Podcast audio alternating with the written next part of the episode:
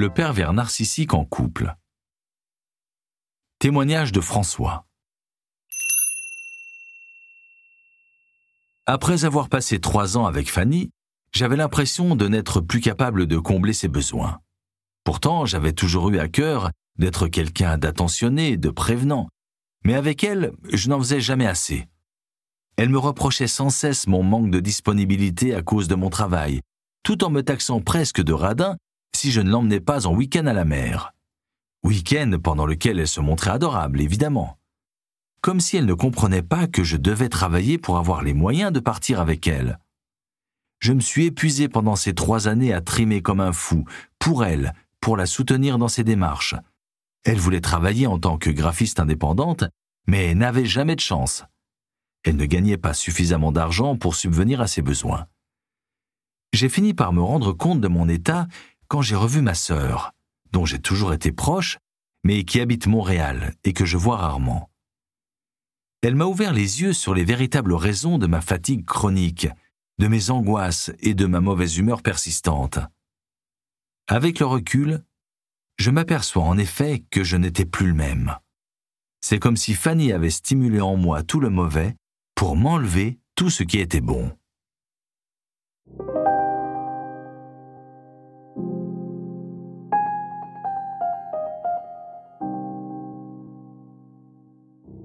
Le pervers narcissique, en couple Au regard de la description de la personnalité du pervers narcissique, il est évident que personne n'aimerait être pris dans ses filets. Cependant, sa capacité de dissimulation est proportionnelle à sa capacité de nuisance. Il est très habile pour trouver un conjoint qu'il peut manipuler à sa guise avant de le laisser en miettes, puis s'en prendre à quelqu'un d'autre. Alors, comment reconnaître un pervers narcissique quand on a le malheur d'en être la victime? Précisons que celui-ci n'est pas forcément un homme et que le masculin est uniquement employé dans un but pratique. Les hommes n'ont malheureusement pas l'exclusivité des sévices psychologiques. La vampirisation de l'autre. Les pervers narcissiques, du fait de la construction très déséquilibrée de leur personnalité, souffrent en fait d'un sentiment de vide qu'ils ne peuvent s'avouer, mais qu'il leur est nécessaire de combler en se servant des autres. En conséquence, ils envient, voire ils haïssent ceux qui savent profiter du moment présent, donner gratuitement, aimer. Leur but est alors de s'approprier ces qualités pour remplir leur propre vide et maintenir aussi une image positive d'eux-mêmes. Cette appropriation s'opère évidemment au détriment de la victime qui se trouve dépossédée de ses qualités. Le pervers narcissique va même plus loin, puisqu'il échange les rôles et finit souvent par convaincre sa victime que c'est elle la seule responsable de tout ce gâchis. Séduction et destruction. On peut se demander comment un pervers narcissique peut faire autant de mal à un individu sans que ce dernier se rebelle ou se rende compte de l'imposture. La grande force du pervers narcissique est qu'il prépare le terrain avec soin, en instaurant dès le début une dépendance affective nocive. Il alterne ainsi des phases intenses de séduction et de destruction. Dans un premier temps, le pervers narcissique est évidemment prudent. Il se montre sécurisant, avenant, souriant. C'est le gendre ou la bru idéale. La victime, parfois peu sûre d'elle, mais souvent admirative, tombe sous le charme. Puis arrivent les premiers incidents. Une phrase blessante, un regard meurtrier, une réaction inattendue ou violente. Mais ils sont toujours suivis de moments agréables, où le pervers agit comme si de rien n'était, et où la victime se demande si elle n'a pas rêvé ces scènes pénibles. Est-ce bien la même personne, celle qui était insultante la veille et qui maintenant est douce comme un agneau? La victime presque consentante. Cette incohérence de surface, le côté adorable, odieux, est pernicieuse, car la victime pardonne beaucoup plus à son bourreau s'il se montre gentil de temps en temps. Ainsi, le souffre-douleur tolérera plus facilement les brimades, insultes et autres comportements injurieux, et sera prêt à tout pardonner pour quelques moments plaisants, généralement de plus en plus rares.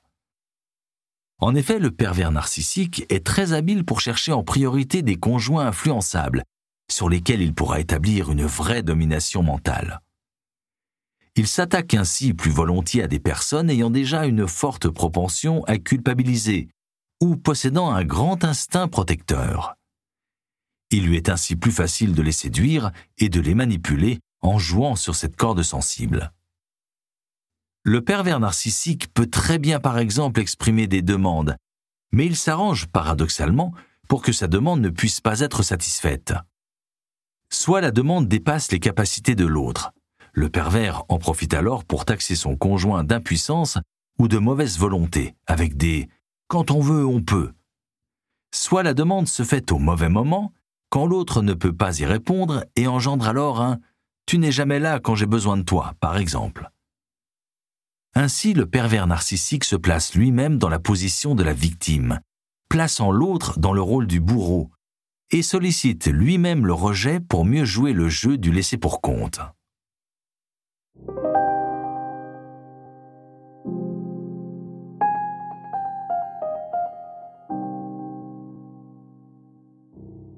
À retenir. Le pervers narcissique a besoin de l'autre pour se sentir bien. Pour cela, il fait en sorte que l'autre se sente fautif, coupable, indigne, car c'est pour lui dans l'ordre des choses. Il doit détruire l'autre pour que lui-même se construise. Comme dans le système des vases communicants, plus la victime se désespère, plus le pervers narcissique prend de l'assurance. Mais il ne faut pas oublier qu'il est autant, si ce n'est plus, dépendant de sa victime que sa victime est dépendante de lui. Sans elle, il n'est qu'une coquille vide. Séduire pour mieux détruire.